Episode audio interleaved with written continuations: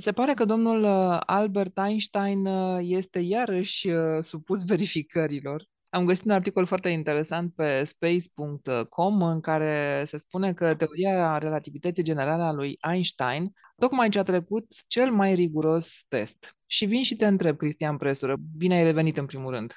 Bine v-a regăsit. Vin și te întreb, Cristian Presură, de ce îl tot supuneți pe Albert Einstein la tot felul de teste? Pentru că el a făcut o teorie, care este teoria relativității, și în esență orice teorie trebuie la un moment dat ruptă, trebuie dovedită, trebuie falsificată. Nu există în fizică vreo teorie care să reziste până la sfârșitul timpului. Asta am învățat în fizică. Orice teorie trebuie îmbunătățită la un moment dat și ca să fie îmbunătățită, trebuie să vedem acolo unde nu funcționează, deci trebuie să putem să o falsificăm. Ei bine, teoria lui Einstein este una dintre cele două teorii care, după mai mult de 100 de ani, încă rezistă acestui uh, test de falsificare. Este atât de bună încât nu reușiți să găsiți nicio hibă acestei teorii. Uite la ce s-a ajuns, ca să spunem așa, la ce nivel s-a ajuns. S-a um, proiectat chiar uh, o misiune spațială dedicată verificării teoriei relativității generale a lui Einstein.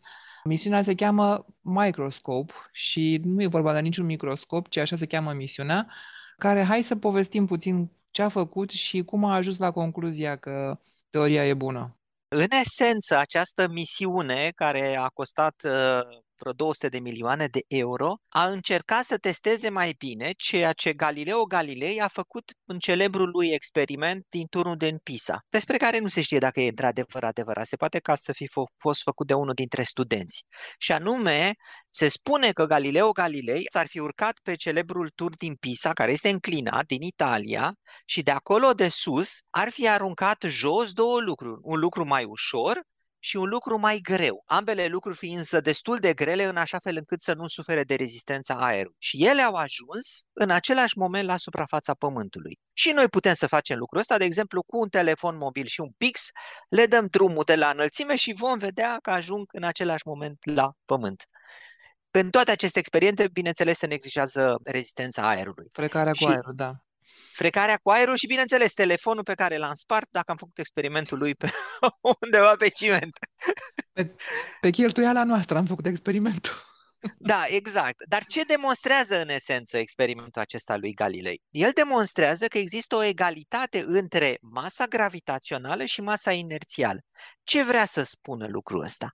Păi, pentru ca un obiect să cadă, el în primul rând trebuie să fie atras de către Pământ. Deci avem de a face cu masa gravitațională. Masa gravitațională a obiectului este măsura cu care acel obiect este atras. Cu cât un obiect este mai mare, cu atât este atras mai puternic de Pământ. În același timp, masa inerțială este o măsură a mișcării.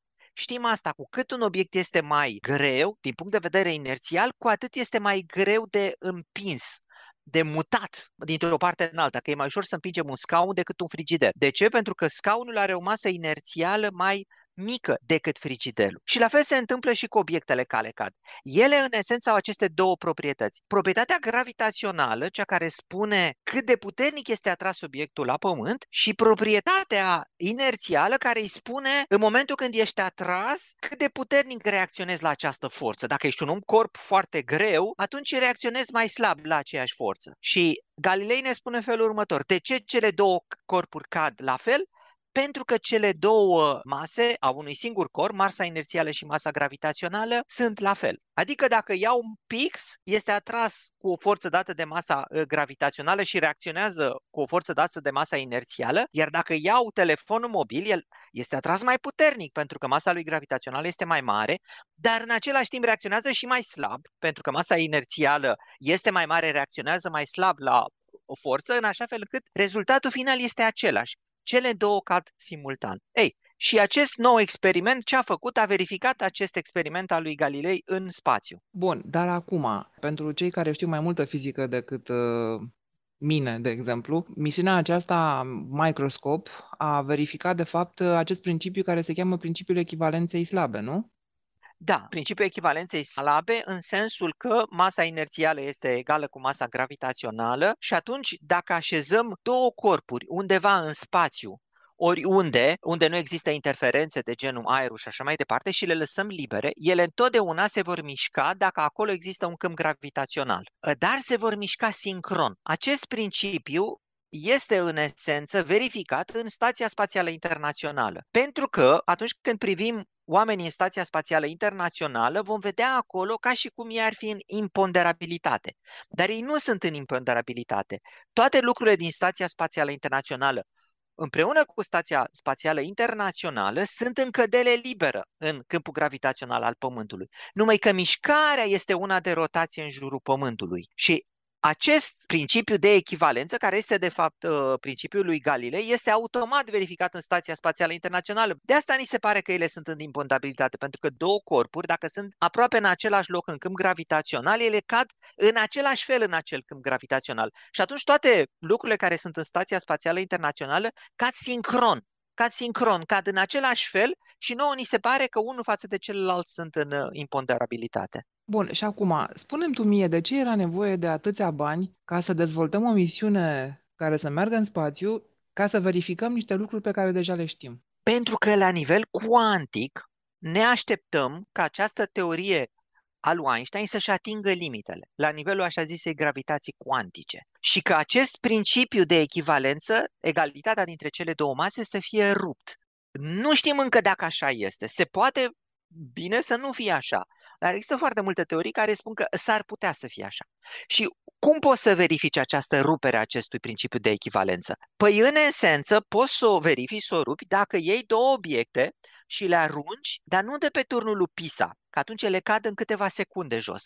Dacă le arunci undeva, în așa fel încât e să cadă foarte mult timp, dacă se poate să cadă un an de zile împreună, și uh, în așa fel încât dacă ele cad foarte mult, dacă există cumva o lipsă de sincronicitate în cădere, asta să se amplifice în timp și să vedem cum distanța dintre cele două corpuri crește, crește pe măsură ce ele cad. Și tocmai de asta s-a testat în spațiu acest uh, principiu de echivalență, pentru că, așa cum am zis în exemplu uh, Stației Spațiale Internaționale, dacă luăm două corpuri și le punem unul lângă celălalt, uh, pe un câmp gravitațional în care orbitează în jurul Pământului sincron și le lăsăm acolo să orbiteze sincron în jurul Pământului un an de zile sau doi ani de zile, atunci putem să vedem dacă ele nu cumva se desincronizează, dacă nu cumva unul ajunge mai repede decât celălalt și atunci putem să spunem, da, uite, aici principiul de echivalență nu mai funcționează. Da, totuși, condițiile de pe Pământ nu sunt condițiile din spațiu. Condițiile de pe Pământ, ă, într-adevăr, nu se potrivesc pentru acest experiment. În primul rând, pentru că dacă lăsăm două corpuri să cadă, ele ajung foarte repede la Pământ. În al doilea rând, pentru că avem un câmp gravitațional care este puternic, dar și în spațiu, dacă și în apropierea Pământului este. Și în al treilea rând ai tot felul de probleme date de atmosferă, mișcarea atmosferei, uh, unde seismice, tot felul de alte lucruri care îți dau ție erori în această măsurătoare. Și atunci s-a preferat să facă acest experiment într-un satelit care s-a învârtit în jurul Pământului, care evită astfel interferențele de la suprafața Pământului, deși și el are, atenție, probleme cu lumina Soarelui. Bun, bun, dar ă, cu toate astea sunt alte condiții. Prin urmare, cât de mult putem să extrapolăm condițiile din spațiu la cele de pe Pământ sau la ceea ce e pe Pământ? Ă, păi nu ne interesează ca să testăm acest experiment neapărat pe suprafața Pământului. Putem să-l testăm la fel de bine și în spațiu, pentru că legile lui Einstein sunt valabile oriunde. Și la tine acasă, și la mine acasă, și pe o exoplanetă din depărtarea spațiului. Oriunde testăm, dacă găsim undeva o deviație de la acest principiu de echivalență al lui Einstein, e foarte bine, pentru că atunci am găsit acea breșă în teoria lui Einstein care ne permite să o îmbunătățim. Interesantă abordarea asta. Voi fizicienii sau poate voi, oamenii de știință în general, gândiți așa, o breșă într-o teorie înseamnă neapărat o îmbunătățire a ei. Absolut, o oportunitate, se pot face noi doctorate, se pot face noi cercetări, se poate lua din nou premiul Nobel. Corect, corect. Ești Asta este natura. Da, am glumit. Dar trebuie să căutăm aceste breșe pentru a reuși în cazul de față de a uni cele două teorii pe care le menționam la început, teoria relativității a lui Einstein și mecanica cuantică, care amândouă încă nu au o breșă și știm din punct de vedere teoretic că nu pot fi unite așa cum sunt ele construite acum, deci trebuie să căutăm acea breșă pentru ca la un moment dat să le unim. Nu pot decât să vă doresc succes, eu știu. Veți găsi aceste breșe în timpul vieții noastre? Eu cred că da.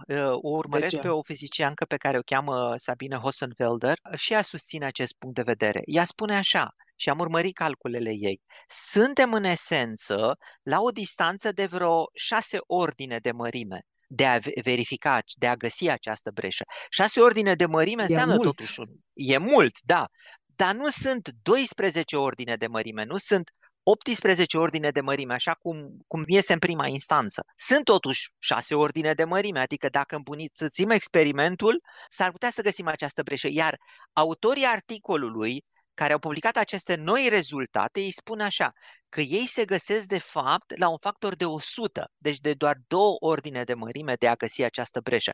Din cauza asta deja au cerut fonduri suplimentare sau urmează să primească și să îmbunătățească experimentul, pentru că spun ei, dacă îmbunătățesc experimentul cu două ordine de mărime, ar putea să găsească breșa. Bun, dar asta înseamnă o nouă misiune, nu spațială. Uh, Microscope a fost lansat în 2016, i s-a terminat misiunea în 2018, datele pe care le-a furnizat uh, încă sunt uh, analizate. Deci asta înseamnă o nouă misiune, mă gândesc. Da, înseamnă o nouă misiune de la zero, care trebuie să rezolve câteva probleme fundamentale. O problemă fundamentală a fost faptul că, chiar dacă era în spațiu, acel satelit a suferit de la lumina Soarelui. Pentru că într-o parte era încălzit de soare, în partea cealaltă era răcit și uh, s-a creat un fel de flux de căldură în interior care a afectat cele două corpuri, care erau de fapt două cilindre, le-a afectat mișcarea și ele practic nu stăteau sincron și se mișcau puțin unul față de celălalt. Dar acea mișcare slabă, acea diferență de mișcare, nu era dată neapărat de breșele din teoria lui Einstein, ci era dată de această instabilitate termică. E drept că i-au rezolvat problema parțial pentru că au luat satelitul și l-au pus în rotație în jurul axei proprii, ca la rotisor, da? Să nu fie tot timpul cal pe o parte. Să fie cal pe toate părțile și în așa fel încât să, să egalizeze, să uniformizeze cumva efectul, dar nici asta n-a fost suficient. Deci e nevoie de un satelit mai bun și ei speră să obțină fonduri și să lanseze prin 2030. Așa spune și uh, uh, unul dintre membrii echipei uh, misiunii Microscope că mai devreme de o decadă sau chiar două, poate chiar două, nu va fi, nu se poate vorbi de un nou experiment, dar se lucrează la asta într-adevăr. Rezultatele acestei cercetări au fost publicate în uh, Physical Review Letters, iar articolul despre care vorbim și pe marginea căruia am discutat noi astăzi uh, a fost publicat și în space.com, dar și în uh, physicsworld.com pentru cei care vor mai multe detalii tehnice. Deci, lumea științifică se gândește la un nou experiment, deși și ăsta mie mi se pare că este suficient de precis dacă mă întreb pe mine așa, neștiutor fiind. Oh, dacă mă întreb și pe mine, da, pentru că dacă te mă uit aici și citesc, acest experiment a avut o precizie de peste o miime de o miliardime și că se apropie chiar de cum să zic eu, de cifre care se citesc de ordinul 10 la minus 15, 10 la minus 16. Adică Acestea asta înseamnă, sunt... scuză-mă, asta înseamnă 0 urmate de câte 15 zerouri. Da, și apoi un 1 la sfârșit. Asta este o precizie care rar se întâlnește în experimentele de pe Pământ. Am mai întâlnit o astfel de precizie doar în mecanica cuantică. Era ceva la genul 10 la minus 12, adică practic știi toate cifrele după virgulă, 12 cifre. În cazul de față verificăm asta cu practic 15 cifre după virgulă. Este o precizie extraordinară, într-adevăr, e ceva foarte special. Deci practic nu este nicio breșă. Nu este nicio breșă, într-adevăr. Și pe de altă parte, Corina, dacă stau și mă gândesc, știi, mă gândesc la primii experimentatori, primii oameni care au făcut primele experimente de fizică, știi? Dacă măsurau ceva și scriau pe foaia de hârtie, spuneau este 0,37 și eu am măsurat 0,4. Uh-huh. Oh, înseamnă că am dreptate. Așa era la început. Și să ajungem acum să avem o teorie și după aia să o verificăm cu 15 cifre după virgule, să spunem așa este, sau 12, cum este cazul în mecanica cuantică, este o evoluție extraordinară. Mi se pare chiar extraordinar dacă stau și mă gândesc. Și confirmă încă o dată geniul lui Albert Einstein. Confirmă geniul lui și, atenție, cred că confirmă și capacitatea extraordinară a experimentaliștilor care au putut să facă aceste experimente și iată să, să-l confirme pe Einstein cu un grad de precizie atât de ridicat. Ai dreptate, eu tot vreau să, să-l apere cineva și pe Albert Einstein în continuare. Dacă ții tu așa de mult, ai tot dreptul. Dacă mă întreb pe mine, cred că în următorii 20-30 de ani Einstein nu va avea o problemă, dar după aceea, probabil că da, deși el nu are sub niciun fel nicio problemă, vorbim bineînțeles de teoria lui. Om trăi și om vedea. Poate mai, eu știu, peste 20 de ani mai facem un interviu și vorbim despre teoria lui Einstein, care a fost în sfârșit infirmată. Îți mulțumesc foarte mult pentru săptămâna asta, Cristian Presură, și ne reauzim săptămâna viitoare. Cu mare plăcere, pe săptămâna viitoare. La revedere! La revedere!